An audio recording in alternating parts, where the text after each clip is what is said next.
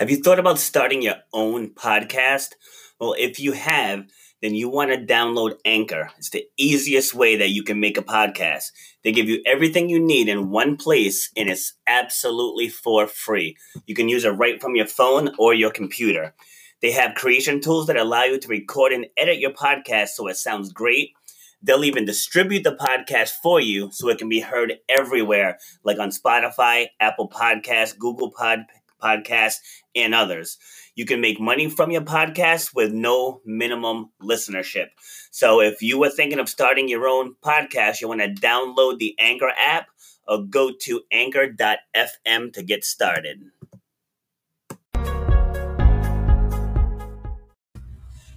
Happy Friday, ladies and gentlemen. This is episode number 124 of Shut Up and Grind with your host, yours truly, Robert B. Foster. I'm not rocking the tank top today because I'm excited for the first time since October of 2019. My fitness team and I are heading up to New Hampshire for the Spartan Super. So I'm rocking my Spartan Super shirt today. So it's a very exciting thing. So m- most people know I'm I'm a diehard obstacle racer. I love this stuff. So not being able to do it for the last year has really really sucked. So we've done a couple races so far, but this is the first Spartan of the season. So I'm rocking the Spartan gear. All right. So if you're new to the show, please make sure you like, share, and who's this? And they just really don't know their overall direction in life. So the purpose of this show is to highlight guests who were right where you were at some point and they were able to get through whatever that mess was that they were going through to where they are now and then we'll share the successes that they have now. But it's just to let you know that not everyone was born with a silver spoon in their mouth. Like everybody goes through stuff at some point. And so we're gonna hit so we, we share this stuff to let you know that you can get through whatever it is you got going on. And why should you listen to me? Here's a couple reasons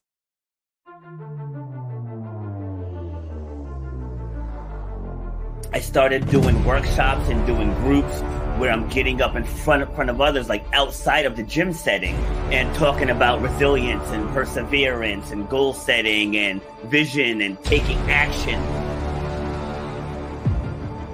You should know what one hour of your time is worth. You should know the value that you bring to the marketplace. You know what your passion is.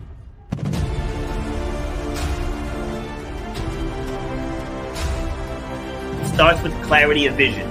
If you don't have the clarity of vision, whatever next thing you get, you're not going to see it through because you don't have the clarity of vision. So the, the point of my pain was being told you will never run or jump again. And all that stuff, I was like, you know what? Like, I want to be able to take this even bigger. If you know why you do what you do, you have to know how to charge for what you do. That's how you're going to change your life, and that's how you're going to leave a legacy for your children and your family. You got to know your worth.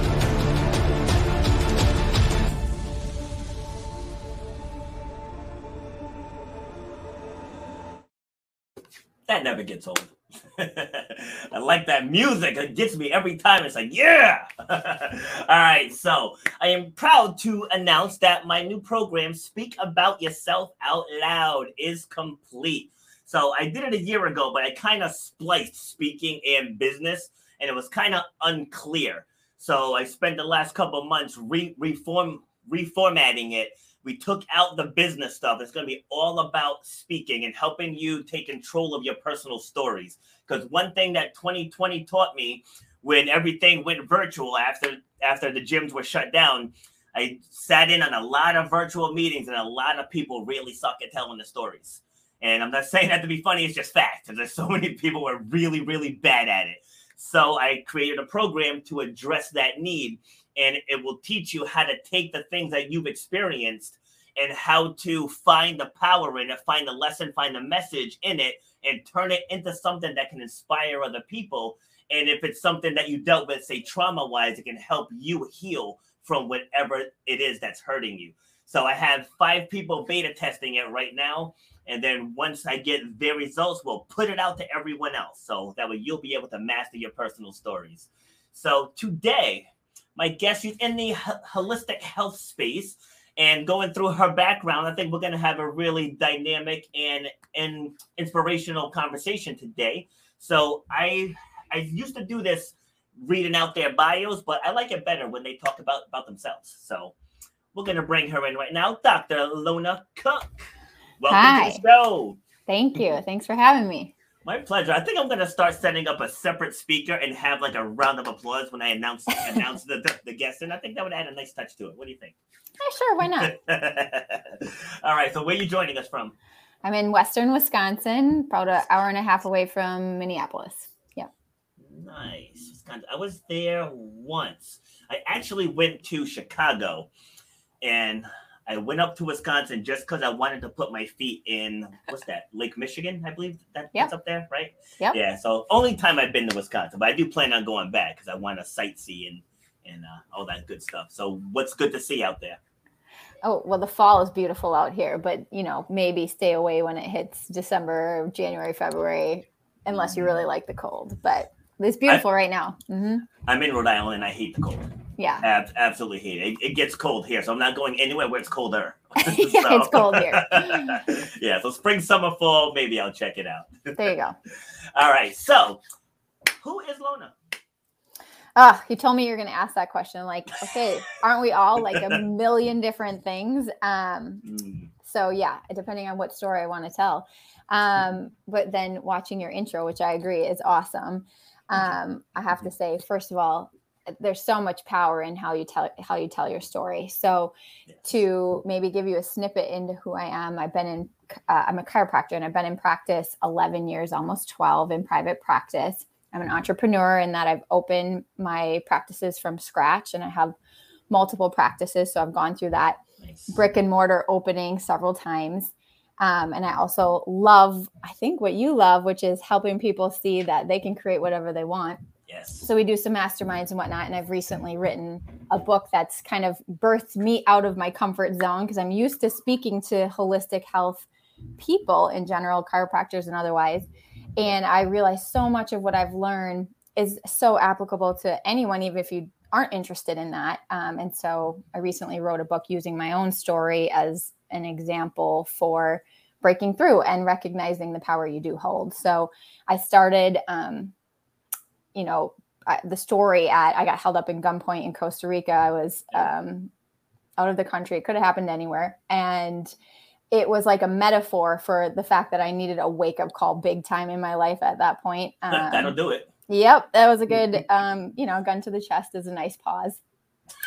so, um, so from that point and I, I, say that jokingly now but honestly it was like such a quick thing that happened but when i in hindsight look back on everything else that was happening in my life at that time i really don't believe in coincidences so you know when you learn that you hold power you also start to witness your life uh, externally almost as a mirror to your internal life um, yes. and it was at that point that my life started to wake up and it and, and then again it's no coincidence that like the power that I started to recognize I had then transformed my life into things I could never have dreamed about, you know, over a decade ago. So um, I hope I can share more of that with you today. But at this point, I'm a mom, I'm a business owner, I'm a healer.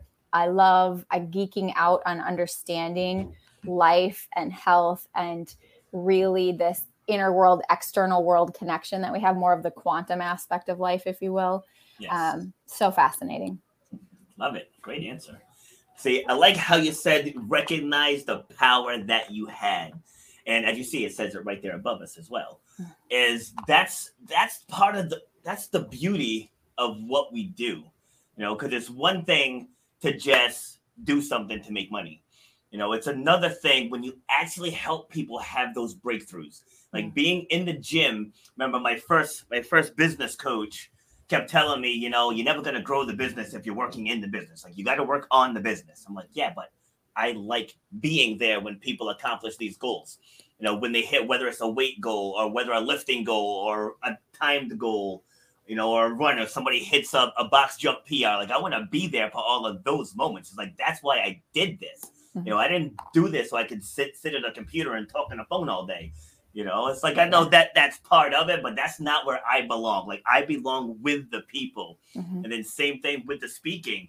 It's like I love getting up and just sharing you know the dirty parts of my life and just share showing how it changed me Mhm. you know like just how it changed everything like you took that moment with you and it changed you and now you're sharing how it changed you where you could have just played the victim role and said oh i got i got you know uh, held up and this happened to me i felt this type of way but you took that moment and you used it to propel you forward you know like and that's the purpose of doing things like this Mhm. so growing up what, what was your initial childhood dream That's interesting. I had my my parents are both teachers, and so I think I was like the typical kid that said whatever their parents usually did was one of the Mm. things you wanted to do.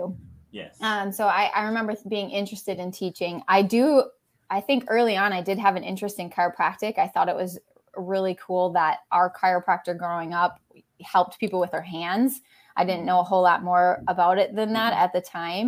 yeah Um, but there is, I do have this sense, and this is part of how I think my life has transformed. In you know, I didn't have a deep faith, if you will, growing up. My parents, you know, took us to church and whatnot, um, but I, I guess it didn't seem real to me at the time. And part of my own transformation too is like realizing I don't care what you call it, honestly. That you are part of something much bigger, and that yes. if there's wisdom and intelligence in a flower and a sunflower seed and like the beautiful sacred geometry that's in it that then that's present in you too. Yes. Um and so that again wasn't something that maybe was right there when i was a kid but it was something that as i've gotten older i i think there was seeds planted in my childhood that allowed me to like step into that as i could start to formulate my own thoughts on that. Nice. Yeah, I love that. I, I try to preach to people in almost every aspect of life that it's just it's not about you. And so like when people join my gym, I was like, yes, you know, you're you're joining the gym because you want to get yourself into better shape, but do it for something beyond that. Like, is there someone in your family that's maybe less healthy than you are, Mm, where your journey can inspire them to want to get healthy? See, so now it's Mhm. bigger than you. You know, so I agree with that a hundred a hundred percent. Like people can believe in what they want to believe in as long as you believe in something mhm. and that you know that you have a much bigger purpose than to just wake up, go to work, you know, make sure sure your kids are fed, and then you go to sleep. You know, you Yeah. do that for sixty years and then you die. you Uh, know what I mean? I, It's you hit the nail on the head. I Yes. remember in grad school, I said that to my dad. Um, you know, I was in chiropractic school, which is honestly not that inspiring during that time. You're waking up, you're going to school, Yeah. you maybe work out, you study. And um, I called him and I said, I said that to him, like, I'm, I'm just so bored. Like, this is what my life is right now. And, and he said to me, and this sounds bad. And he's, I've said it to him a million times. He goes, well, Lona, what do you think life is? And I was like appalled that he said that to me at the time. I was like, no, like that isn't what I, don't want it to feel, you know, boring and the same every day.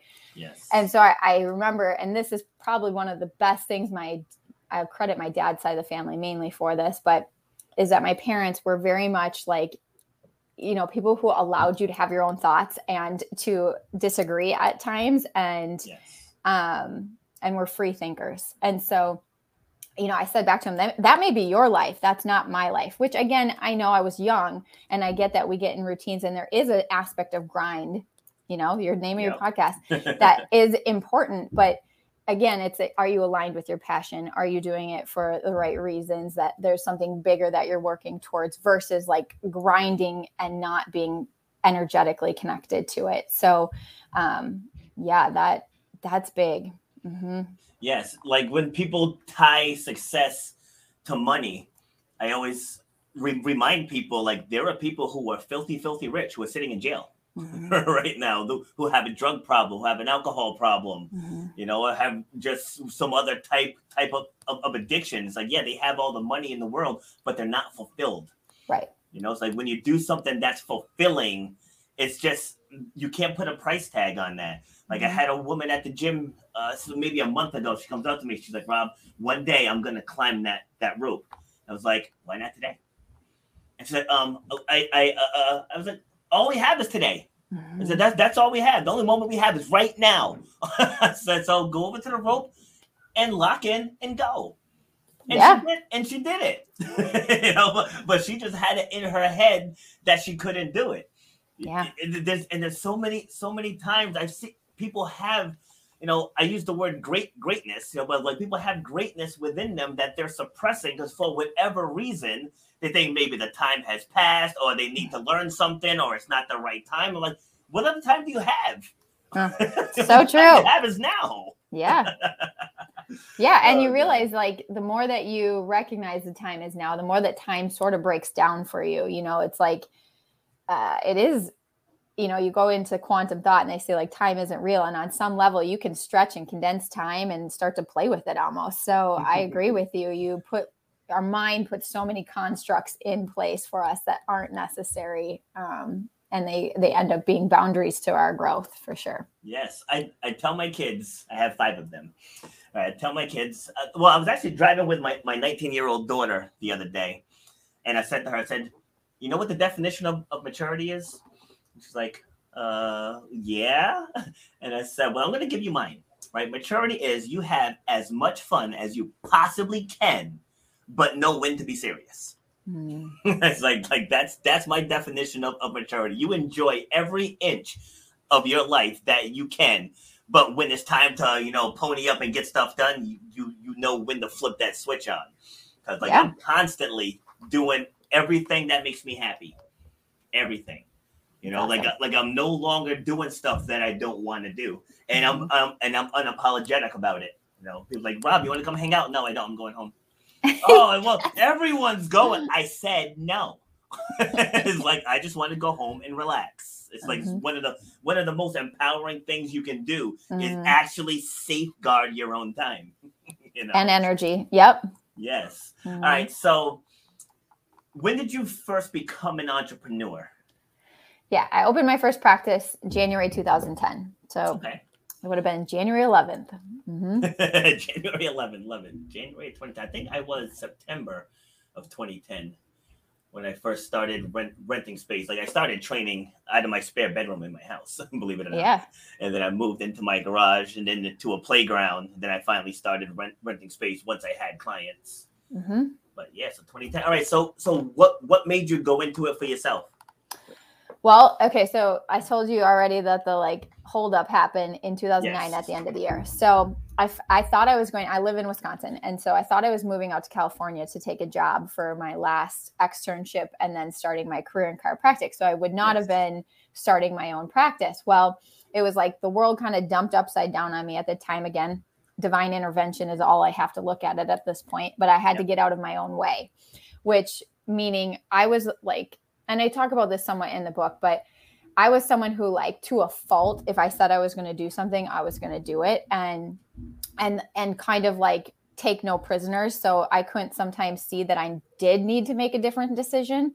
Mm-hmm. And so anyways, lots of things were flying in my face at the end of 2009 like that just were signs that it was not probably a great decision for me to move to California at that point. Yeah. Um and so it took again, all these little things and big things to happen where all of a sudden I did pause and just, I remember I was driving home after my last day in my internship in St. Paul, Minnesota. And my, the doctor I worked for at that time, she looked at me and she's like, Lona, if you need a sign that you're not supposed to do this, I'm your sign. and I was like, I don't know if it works that way. And so I'm like crying driving down the interstate back to um, Chippewa Falls where my parents were. And I was supposed to drive out the next morning with my mom um, to California. And she looked at me and I didn't, I'm not a crier necessarily. And she was like, Are we going? And I said, I don't know. And, and I went to sleep. And I woke up in the morning. I just knew like I'm not, I am not supposed to actually go out there. So lo and behold, I find myself with, you know, three months until I graduate, and I don't know what I'm supposed to do next. But clearly, it might not be California anymore. So I just started looking at spaces around uh, my area. So to see if I did open a practice, you know, I'm going to be a chiropractor quickly here. What am I going to do? So I started I started taking interviews because there were some chiropractors that I could work for in the area, um, and had a couple job offers. But I also started looking at space, and it was like something shifted. A, I started taking some action in this other direction, and it was like the momentum started to build. So um, little signs started to show up. You know, I had a business plan I had to do for school. And the weird thing is that I actually did two business plans, which I'll get into in a second. But okay. um, yeah, I just started to take some action towards like maybe this is a dream I'm supposed to do. Maybe it is supposed to happen now. So as I was looking at space and going to banks, like the first bank I went to offered me a loan, which was like not a common experience for most chiropractors at the time. so I was like, okay, that's interesting. And then a woman had like called um, and left a message that had heard that I was potentially opening a practice. And she said, I'd love to volunteer my time for free to help her. And I was like, that's wow. so weird. And so there was these weird, um, like serendipities almost happening. And so I was like, okay, I got to start to pay attention to this because I literally a month ago was being held up at gunpoint and now this is starting to happen. it was like, it felt like something good was unfolding. So I started to like go with that. Yes. Um, and so that's how I decided not to take the jobs in someone else's practice. And I knew ultimately I, I would probably be most happy working for myself. I was excited about the idea of creating it. Um, and I said I, I, did two business plans. Well, I had no intention of opening multiple practices at the time. Um, but three years later, the second practice I opened was in the exact location that I had done one of the other business plans for. So ah. it's just weird how you put your mind on something and sometimes you don't even have to think about it and it starts to like gravitate towards you. So true. So mm-hmm. true. I, I tell people you you find whatever you seek it's mm. it's it's that simple. Like if you look for problems, you're gonna find problems. if you look so for true. opportunities, you're gonna see the opportunities. Yes. But so many times the opportunities arrive when it's the right time, mm-hmm. not when you're ready for it. Like mm-hmm. that's what we have to grasp as humans, because there are times where opportunities will fall right in people's laps. Like ah, you know, I, I don't have time for that yet. I'm like, and again, I go back to what I said earlier. What other time do you have? It's like the opportunity is here now. It just fell from heaven into your lap. And, right. and, and, you're pushing it away. So it's good that you were able to recognize the signs when they were there. Because so many times, some people get hit right in the face with the sign, and they're like, oh, "I just can't catch a break." I'm like, a break just fell on your lap, and you rejected it. yes, no, you're so right, and and that's where I think the juxtaposition of the month before and how difficult mm. things had felt to like I humbled myself. I found myself like making a new decision. And then all of a sudden these things that I was like, why are you offering to help me? And like it was jaw dropping how different it felt. So I was like, I have to pay attention. This feels wildly different in my life. And I think that's why a lot of people do have breakthroughs after they go through a shitstorm. You know, yeah. it's like yep. if you're willing to look. Yes. Mm-hmm. Well, well, there too. I mean, I'm assuming you felt your mortality as the gun was to your chest. Maybe not in the moment, but certainly as soon as I recognized what was happening, yeah, yeah. it was a weird experience. Mm-hmm. Yes, because where I made my shifts, uh, so I donated a kidney to my sister in 2011, and I was pretty okay with the whole with the whole thing, even though like she ended up catching a virus. This was said this was back in 2011, so we had to wait till the virus fully left her system before we could do the transplant, which took of almost a year and a half. So I had a long time to dwell on this. Mm-hmm. But it really wasn't until two days before the surgery where I started questioning, you know, because like wherever we came from, thought it was a good idea that we had two. You yes. know, so it's like I get it. I can live with one, but we were designed to have two, and that's just where I started just started questioning stuff. You know, because kidney disease runs runs in, in the family. Like she's not the only one that's needed a uh, a transplant over the years. So I just started thinking, but like that was the one time where I, I really felt my mortality. Mm-hmm. And that's when I decided, like, I'm not doing anything that I don't want to do ever again. You know, and I was in a relationship at the time where her side of the family was pretty negative. You know, so mm-hmm. like I hated going to events with them just because it was just one big whose life sucks worse fest. You know, and so I was like, I, I stopped going to them. And mm-hmm. obviously that caused strain in the relationship, but I was like, I'm I'm not faking my way through life anymore. Like I'm mm-hmm. not doing it. Like if it doesn't serve me, if it doesn't serve my, my family and bring me fulfillment, it's not happening. Mm-hmm. You know? So yeah. I, I can just imagine what you were feeling in that moment. Yeah. Well, and and that's the thing is I think you look at people who a lot of, a lot of times you put up on a pedestal you want to emulate. And and if you look at like how they set boundaries in a healthy way right like what when are they willing to do things when are they not willing to do things what do they yes. do with their energy what do they do with their time what do they do with their money like the currencies mm. right of time energy and money yeah they're just more like you said they're willing to do certain things that you're not willing and they're willing to put lines in the sand where some of us need to draw some lines in the sand. it's true. It's Yeah. so true. Yeah, like I said earlier, there's no there's no more important thing you can do than safeguard your time. Yeah. You know, like I'll be walking just somewhere and I'll see somebody on on the phone just arguing with someone, and it's like just hang up. Mhm. it's, it's like Right. just hang up. It's like you don't you don't have to deal with that. It's like you're at a mall or you know, we're say at one of the trampoline parks or something, and like this is a fun, happy place, and you're letting somebody rob you of this moment. you know, Mhm. with something that probably doesn't need to be handled right this second. You know, so I just don't understand how people just allow that to happen to them. Yeah, no, I, I think one of the things that has become probably the the the biggest thing I want to teach people is that as I like my professional teaching on like chiropractic and the spine and the nervous system, as I learned about that and that being like the energy channel of your body. And then I would like diving down the rabbit hole of trying to understand more of like why does one person heal and another person doesn't? And clearly we are more than our physical body. So there's not only our physical part, but our soul or our spirit or our life force, whatever you want to call it. Yeah. And there's clearly a connection between our mind, body, and spirit, and stress emotionally and mentally affects our physical body. The more I started to wrap my brain around that and understand that, that we are basically just energy emanating out from us. And Yes. somehow, you know, you and I have found each other today, like our energies interacted Yeah. you know we're all doing this but what we don't realize is that's where our power is is like if i can keep my energy channel in these higher states of love gratitude um, courage willingness um, peace etc i have far more power in my life to create what i want than if i go into fear anger depression shame grief etc that is an energy grid that you are putting out. And so we talk about law of attraction. You know i think a lot of successful people uh, to some extent understand law of attraction and that's like goal setting. But what we don't understand is that whether we're goal setting or not we are walking law of attractions by the nature of the fact that we are incarnate in a physical body with a spirit. Yep. Love it. I had the author of the last law of attraction book you'll ever read.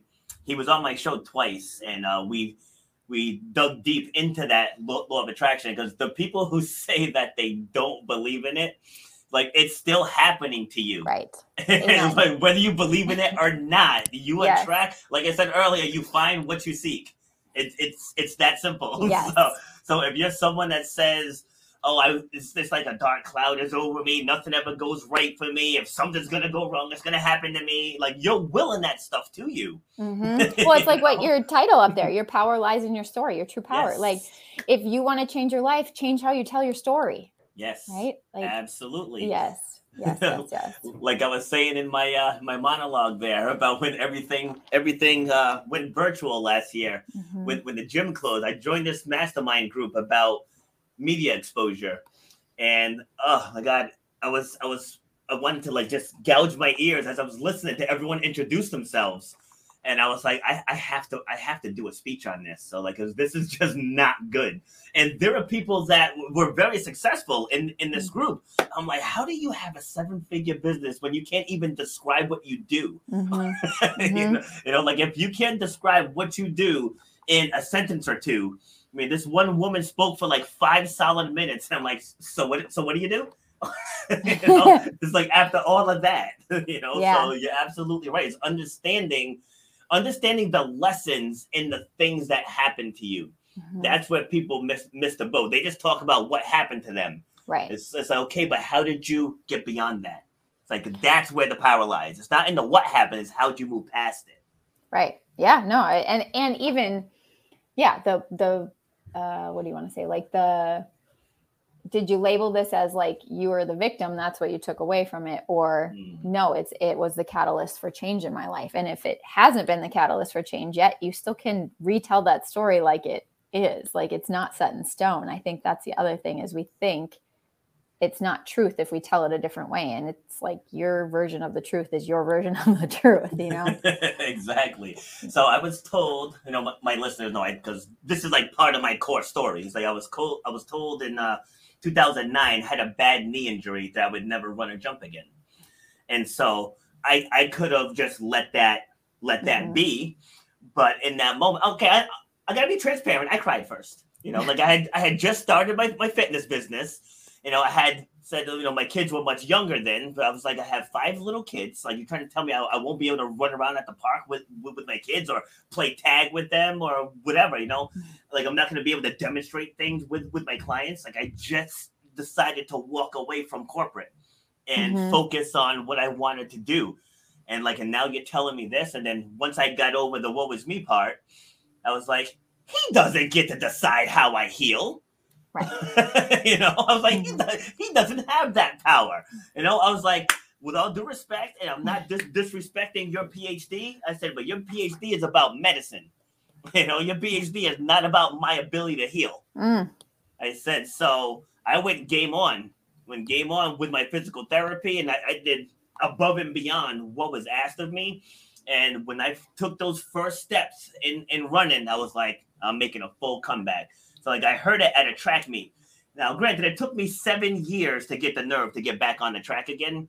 But once I got back on the track, and, in, in the high jump is the event where it happened. But I've been undefeated since 2016 That's awesome. you know, so 2016, and it's and I tell that story constantly because when people say, "Oh, well, you know, I was told," hey, whoa, whoa, stop letting people tell you Mm. stuff.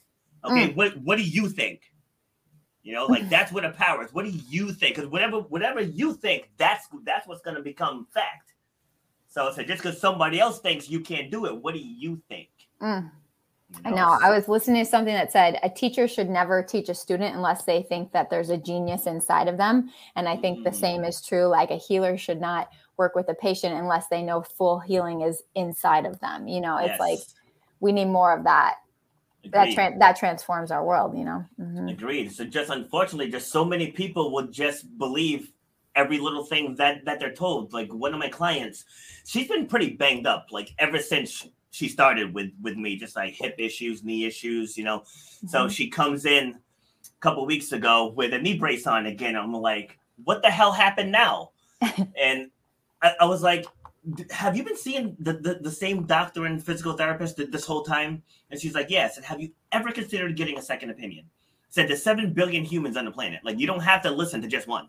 Mhm. You know. So like I said, with, with that, with um, with my old primary care doctor, like I had tendonitis in my knee for forever, pretty before it broke. You know, but that's just from track, basketball, volleyball. Just I did all high impact sports, and so remember I had a flare up and I went to uh, my primary care. He's like, "Oh, this is simple. Just stop running." And I said, "I will not be coming back here." So you're aware. And I went and I found myself a primary care who's also a sports physician, Mm. and he's still my primary care now. I said, "Okay." I said, "I need someone who who is or was an athlete." Mhm. That because like you- you're trying to tell me Peyton Manning gets a high ankle sprain and he's he's back out in the field in two weeks. You're trying Right. to tell me I have to completely stop running? yeah. like something's wrong here. but you advocated for yourself too Yes. knowing that you needed to do that and that that's also a powerful message i think people need to hear that Yes, like absolutely. you are your best doctor you need to be the one in control of what happens to you yeah Yes, yes. So, what inspired you to write your book? Uh, yeah i think so i wanted to take a lot of what i you know we've been talking about of how did i take some of this life school of hard knocks of what was working what wasn't working what i recognized when i was taking back my power and learning that i can change my life and i can create success and like keep uh, engaged and, and fulfilled in what i was creating like how do i t- start to teach that to anyone um, not just people who maybe are like, oh, I like chiropractic or oh, I like holistic health, where I had a little bit of a platform already. I wanted to use my story to go into a bigger into a bigger world.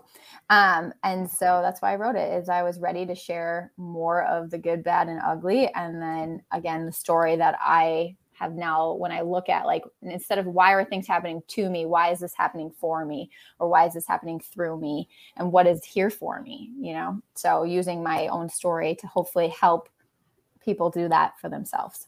Love it. Yeah, we're we're very very much aligned like like that because years ago, I mean, it's probably still on now. I don't know. It was a Blog Talk Radio. I had a show on there called "Shut Up and Exercise," Mhm. and it was never it was never my childhood dream to be a big fitness guy. You know, like I, I was always an athlete.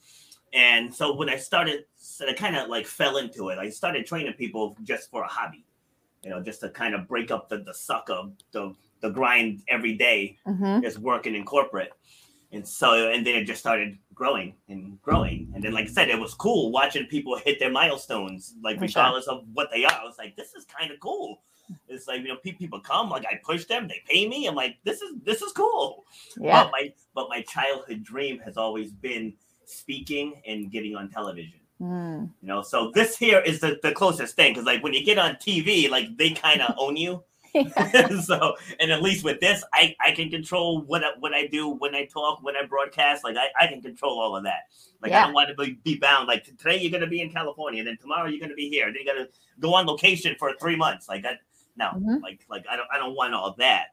But but that's been my thing with speaking. So I was like, I don't want to pigeonhole myself to just fitness. Mhm. And so I find I, I was saying to my clients constantly, it's like if you want to work, you have to grind. If you want the result, you have to grind. Like I'm saying it constantly.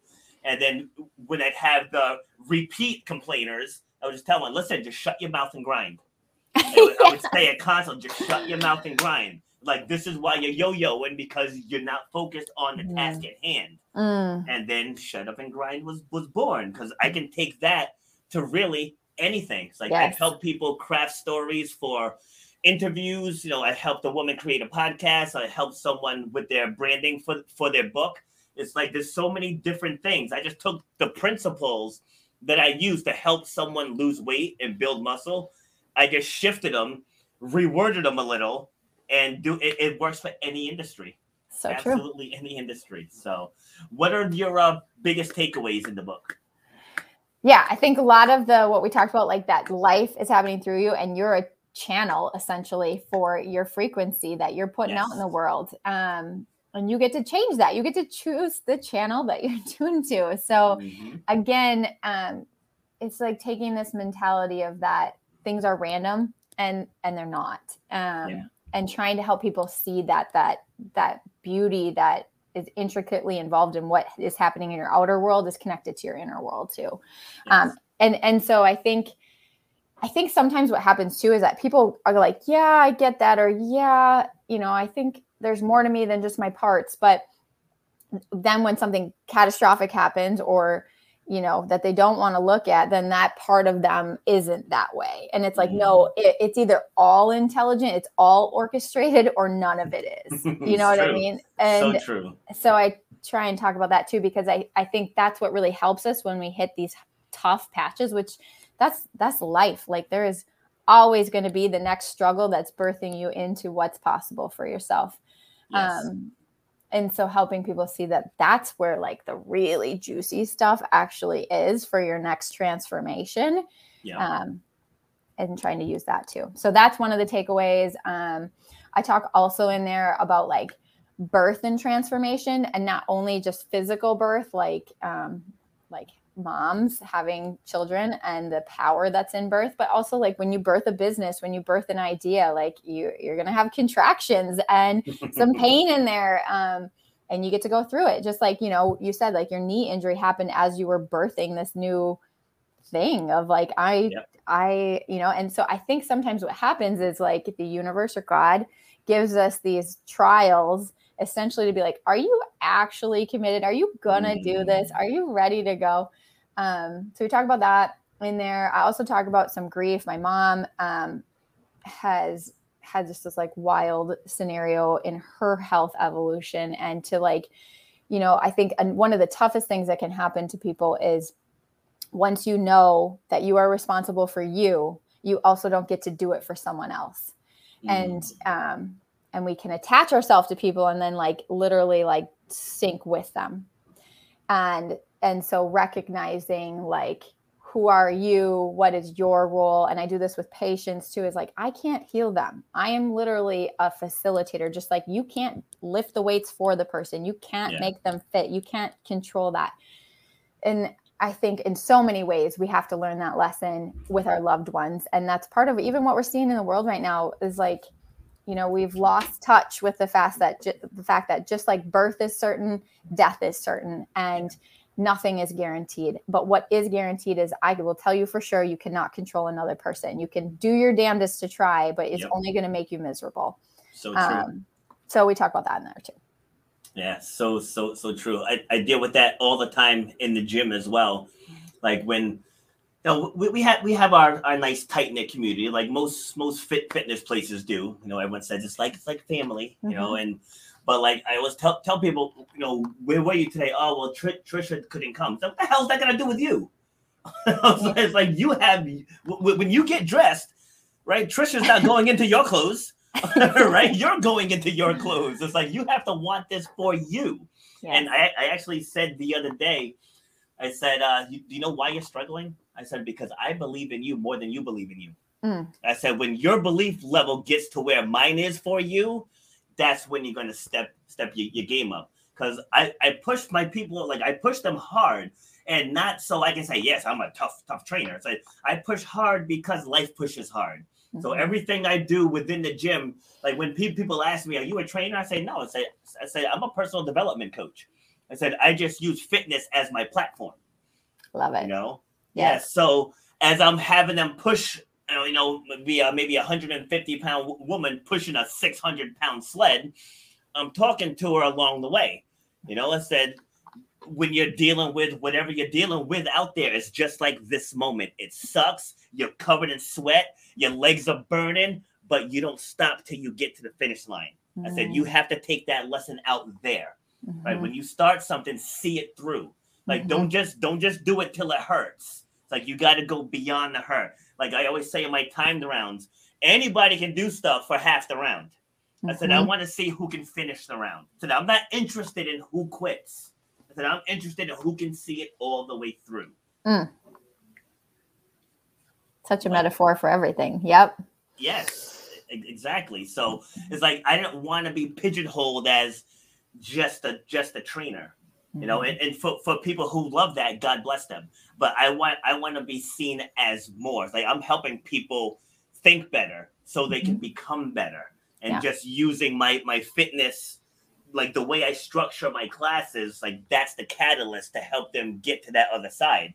And i've helped people through so many different things over the years as a result of that style you know Mhm. so like when people people come in and say you know i'm not interested in your weight. I'm not interested in your measurements. It's like i take them but i said but we're not going to take them again for months. We're, we're going to w- focus on performance. Mhm. It's like i want you to work on running around the building without stopping. If you have to stop for now cool but your, your first goal is to do it without stopping. I want to see how many push-ups can you do in one one minute and then we're going to exceed that number then exceed that that number. And then just focus on performance day in and day out. Then when you get on the scale two months from now you're going to be a whole different beast you know? But if you're mm-hmm. weighing yourself every day you know you're going to stress yourself out. And it's the same thing in business. Like if, if you're trying to force things to happen it's just not going to happen. You're mm. going to just do what do what's necessary day in and day out. And six months later you're going to be where you want to be. Yeah. Oh, so true. I was talking to a woman who is an, an entrepreneur and she's a chiropractor and and she's had success in other areas of her life because this is her second career. And she's really struggling. And I was like, what's the difference here? You know? And she's like, yeah, there's not. I'm just not applying what I know. I was like, yeah, you don't you don't need anyone else to tell you this. You just need to go back to what made you successful when you were in the military and now do it here, you know? Yes. And I was like, is this fun anymore? And she's like, not really. And I was like, why is it not fun? And and why are you mm. doing it if it's not fun? You know, yeah you're the one that's making it not fun. Right. true. And it's like, again, it's like somehow we get in these things that w- it's almost like we need someone else to give us permission to kick our ass. you know, like it's true stop being that way. You get to change it. And and like you said, like if you stared at it, if you stared at how unfun it is every single day, it's never going to get more fun, right? Versus like, exactly. All right, this is clearly not working. So why don't I just get radical and try something else? Because it's not going to get any worse than what it current, currently is. You know, it's like, I don't know. true. but we have to stop the rut of doing the same thing and expecting somehow it's going to like miraculously change when You'll we're doing the same thing. Yeah. You'll get a, you'll get a kick kick out of this. This was probably about ten years ago. Somebody sends me a Facebook inbox, and I'll never forget this. He's like, "Hey man, you know, glad to see you doing well. I'm looking to lose about 10 pounds, and I don't want to exercise and I don't want to change my, my diet. What do you got for me?" I was like, "You got to be kidding." I was like, "I cannot help you with this." Right. that was my only response. Like, I, I can't help you with this. Like, yeah, that's, that's insane. yeah. So, but but that Mhm. goes right right with what you were Mhm. saying about doing the same thing and expecting something different. Like, it just Right. it doesn't work that way. It's like right. if, if you want to get, you have to give. That's that's a fact of life. Like you have to give if you want to get. And in the service business, as we're we're in, the more we give, the more we get. And Mhm. so many people don't grasp that concept. You know, they think, oh, oh, well, I'm not doing anything anything for free. Like, well, this is why you're struggling. It's Yeah. like, like, this is Well, why if you gave more, the world will give you back more. It's one of the universal laws. a reset and you know how his independence was on the line and which messes with your psyche when you're used to being a totally you know independent successful person coming and going and now you have to you know work you have to depend on other people to help you go to the bathroom to wipe your butt to feed you business is that you're accepting a monetary exchange because we've assigned a certain value to money. Otherwise, people get all elated and depressed over money because we've put all these mental constructs around it, but it's really just a form of energy exchange. And if you are all out of balance with the idea around money, all of a sudden everyone's bringing you in referrals or pie or food or whatever because yeah, there has to be an exchange. It's universal law. But if you are weird about money because you think it's bad or evil or whatever, then it's not going to come to you probably in that form. It'll come in a different way. So you got to get your mind right around that. Otherwise, it's going to be wacky. Yeah, like and talking with, with entrepreneurs about pricing, like I said in my uh in my intro, I was speaking down in Atlanta about know, knowing your, your value, you know, and you know, hats off to you for en- enduring all that and pulling through. But just like take us through it from in your own words. You know, it happens so fast. It's it's really kind of hard to comprehend. One minute I was feeling perfectly fine. The next minute I developed a cold. I started getting chills, fevers, and I'm used to having some of those symptoms because I have chronic allergies. Mm-hmm. So I didn't really put too much into it. But when the cough started, that's when it got to be scary. Um, my chest was on fire. The only way I could find any relief is I would have to kind of sloop down in what they call the cradle position, prone position. Yeah. And my wife found me one night, looked over the ironing board, and she was like, kind of chastised, What are you doing? Get into bed. And I was like, I can't. This is the only way I feel like I can breathe. Wow. And that was the start of us realizing it was getting a lot more serious. So, just to, to back up a little bit, uh, Marcy had given me some cough medicine to kind of reduce the fever with codeine. So what, by the time we got to the hospital, I was really out of it. I was loopy. I was fine. You know, in fact, my temperature was normal. So as they, you know, triaged me at the entrance, she couldn't come in. They looked back and said, "Oh, his vitals are fine." So I was going there for a typical CAT scan that was um, arranged by a doctor ahead of time. And I'm, I don't know if Marcy talked about that, but that was a life saving measure. So when we get into the ER, it was so new. Everybody was terrified, you know, because we were what four and five in our county. Mhm. They didn't have any protocols set up for the machine as far as sterilization, how to set it up for a COVID patient. So they were really nervous about that. And the doctor said, "Look, we can't wait. Just looking at him, he needs to get something. Let's give him a, a, a chest X-ray." Based off of that chest X-ray, it came back that I was in lung failure. Now I'm sitting in the room waiting for the doctor to come in, and I, you know, I kind of rose up off the gurney. I said, "All right, doc, I know.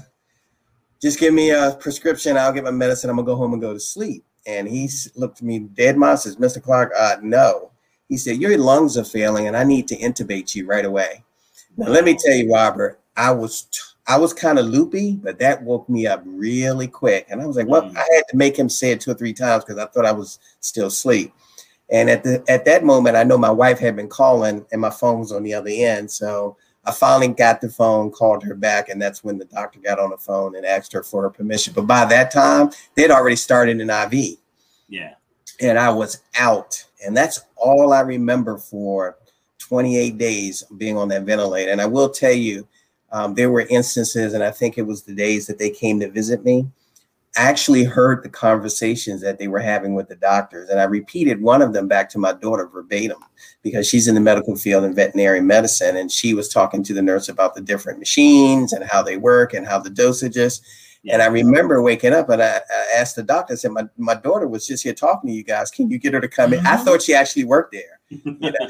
and um, when she came over to see me, I repeated this conversation. She was like, Oh my God, did you hear that? So when people ask you if you're under and you can hear, you definitely can hear. You definitely, I heard the entire conversation. But, you know, just getting back to waking up in the ICU, I was. Robert, it was tough. It was tough. As Marcy alluded to, they were they were basically waking me up every two hours to do vitals. Yeah. Um, during the day, it wasn't as bad because I was half up anyway, but trying to get any rest at night, that was horrible. And it took me almost a year to get over that because my body was conditioned to wake up 12 o'clock, 2 o'clock, 4 o'clock, 5, 6 Mm. o'clock. And um, I, it just, it was so frustrating. And then I would be so tired in the morning because I'm just exhausted. But um, as she mentioned, I came home an infant. I couldn't walk. I couldn't. I could barely talk. I couldn't swallow. Um, I had to learn how to do all that stuff over again. I had to hire a personal um, in-house aide to assist me with just the basics of standing up, getting to the bathroom. You know, Wow. and I really had to humble myself because I had never thought I would be in a position that I have to count on someone like that other than my wife, you know. And I felt bad for her because she tried it the first night. She was like, I can't do this, you know, I can't do this alone. Because if I was to fall, she wouldn't be able to get me back up, you know. How how did that affect you just as a man? It was real. It's funny you mentioned that. It was really tough because I remember in the hospital um, when I first woke up and the doctors were asking me a bunch of questions. And my first inclination was I wanted to get up and use the bathroom. And that's when I realized I couldn't move. I was paralyzed and I, I, I totally freaked out. My blood pressure went through the roof. I remember talking to my wife that night and I just broke down. I was like, oh my God, how am I going to provide for you? How am I going to take care of this family? It froze. He would restore my body, but it was tough. Sorry, say that say that last part part again. It froze. Oh, about um, I, I was just saying, speaking with my wife, um, I was very um, uncomfortable um, with the fact that I thought I wasn't going to be able to provide for the family. Uh, I'm going to take care of you. You know, who's going to cut the grass? Who's going to do this? Who's going to take care of the family? I said, "Will I ever be able to walk again?" You know, and she was on the back end. It's okay, babe. It's fine.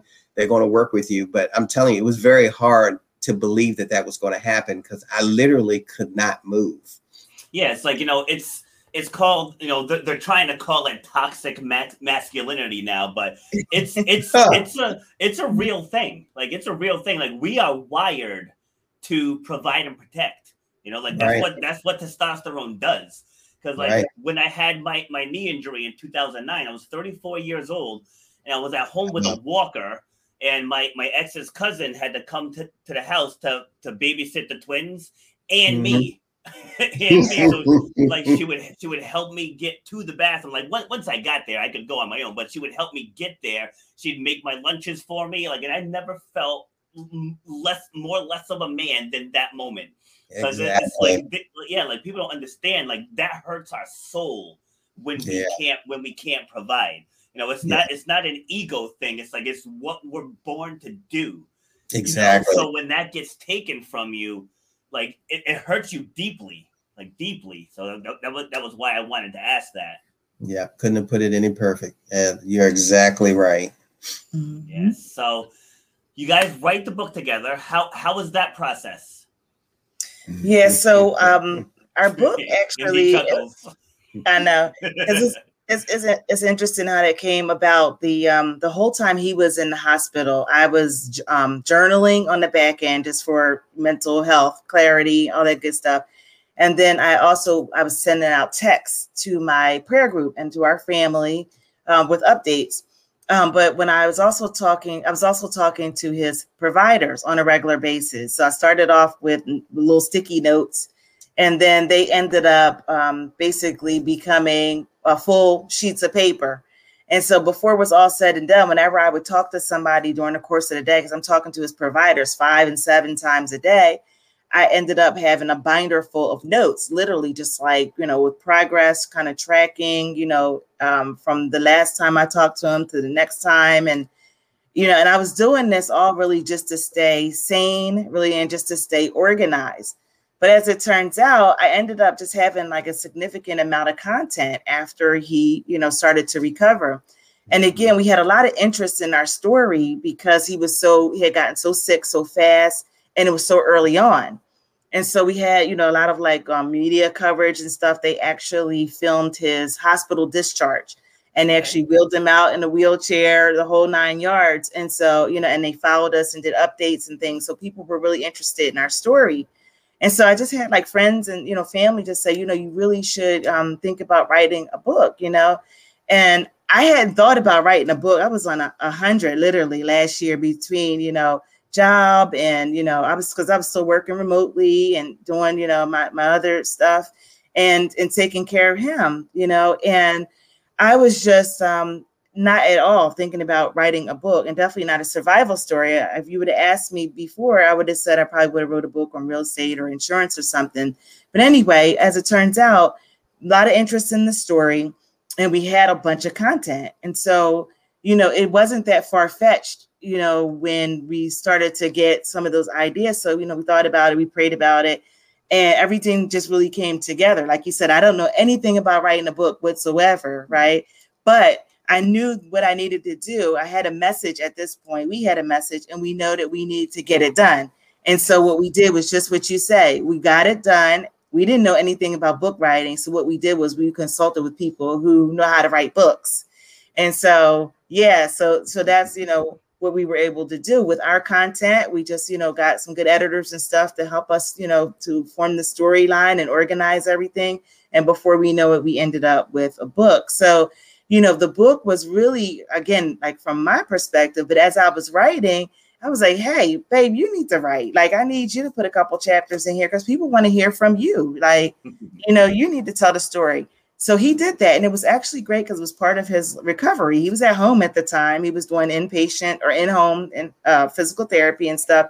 And I think that it really just, you know, I think it really just helped them. It was very therapeutic. And it yeah. actually gave me um, more of an insight on what was happening when I was on the ventilator because a lot of the stuff I was unaware of. So, yeah. yes. um, we have a funny story. We'll talk about we have it later. but she, you know, I, am I'm, I'm Martin. She's Gina, and every five minutes I'm yelling and says, "I can't read this. What does this symbol mean?" And so I gotta I gotta tell you this real quick. So, like I said, my book I was writing for me, my notes, Absolutely. right? My progress notes. I never intended for anybody else to ever see them. This is like writing like your journal, right? Yes. So I didn't know at the time I was writing a book, right? I'm just writing for me. So. When it came time for us, when we really decided to write a book, I had to literally, I had, you know, a, a binder like this, and I literally had to get my notes transcribed into text so, you know, into font text. Yeah. And um, so I was gonna, you know, outsource that, but my husband was there and he's good at that kind of stuff. And so he ended up doing it. So in doing so, you know, of course, he went back and forth. He got on me about my hieroglyphics because that's what they look like. It like, you know, he's like, what is this? You know, but he ended up translating all of my notes and literally typing them out for me. And so it ended up just being, you know, just a nice collaborative effort. You know, he really, really participated. It's really, truly our book. You know, like I wrote the majority. He got he has his chapters, but he helped me. He definitely organized them, and you know, it was really just a good. um it was a good opportunity for both of us because, like he said, he got to kind of get inside my head and find out what I was thinking and how I was feeling. You know, when he started to transcribe my notes and stuff. And he didn't even realize, again, because he was under for 28 days, he didn't even realize my notes were from the outside, from my perspective, what I was observing and hearing and feeling and thinking. And so he didn't even, he had no idea of what had gone on on the outside while he was under. So he got to really, truly just like kind of understand and relive that whole thing. So that in itself was really impactful, you know, and it really, really helped, you know, our relationship. And I think it gave him purpose and a lot of different things when he was, you know, at some lower points. So you use the word therapeutic. I want I want you to give a message to my sister. Okay, so she had a brain aneurysm burst in 2016. Mm-hmm. Those, those, things only have a 20% survival rate. 20%. Mm-hmm. So she's still here. And she's just like angry that it happened. She's just angry because like she was always very independent. She was athletic. She's very involved in schools. She's a spe- mm-hmm. special education director up in Massachusetts. Mm-hmm, and mm-hmm. and I've, I've been trying to urge her to tell her story. I said, if you tell your story, it's gonna help you heal. Right? Mm. It's gonna help you heal. So I promise you. So I got her to do an off-air interview with me. Mm-hmm. So like she didn't want to record it, so we spoke on the phone for an hour, and uh, and she she opened up about it, and and I was like, you have to slap a theme on what happened to you and get back into these colleges and teach the kids. And the, the theme I gave her was seize the moment. You know, use yes. that theme. Go into these colleges and tell these kids you have to seize the moment when the opportunity arises because you mm-hmm. never know when mm-hmm. things like this will happen. Absolutely. You know? I'm and a firm believer. and she's so resistant. So if you if you can just share your experiences in sharing your story, what had, has that done for you all internally? First of all, I want you to make sure that I'm gonna have your mailing address. I'm gonna send your sister a copy of our book. I think it'll be very inspirational. Okay. Um, secondly, um, you know, I really firmly believe that things happen for a reason. Um, and we, I went through that, and I was like, oh my God, you know, why me? And uh, you know, and, am I going to end up? You know, this was right on the heels too of Kobe Bryant's death. I'm like, oh my God, is this how um, Vanessa is feeling? Am I getting ready to be a, a, a widow? You know, there's a lot of different things that you different feelings that you go through when you're going when you when you're going through and when you get on the other side. Yeah. Um, but I firmly believe the short answer is I firmly believe that you go through things for a reason. And I think that God chooses people that he knows and can trust to tell his story, mm-hmm. to tell the other side. And so there's a reason why your sister went through what she went through. And I would love to talk to her too, because my mother had a massive stroke at 32 years old.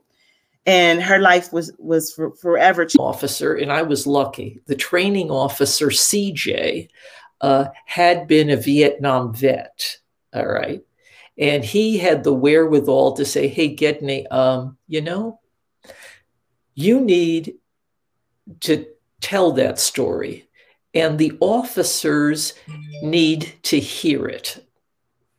And he goes, I want you now in the future, after you do the HIV talk, to give him some insight about the hostage thing. He said, because, you know, he basically said, as a war veteran, I know that um, things like this have to be talked about and not ignored and also that the prison needs to deal with their staff in a different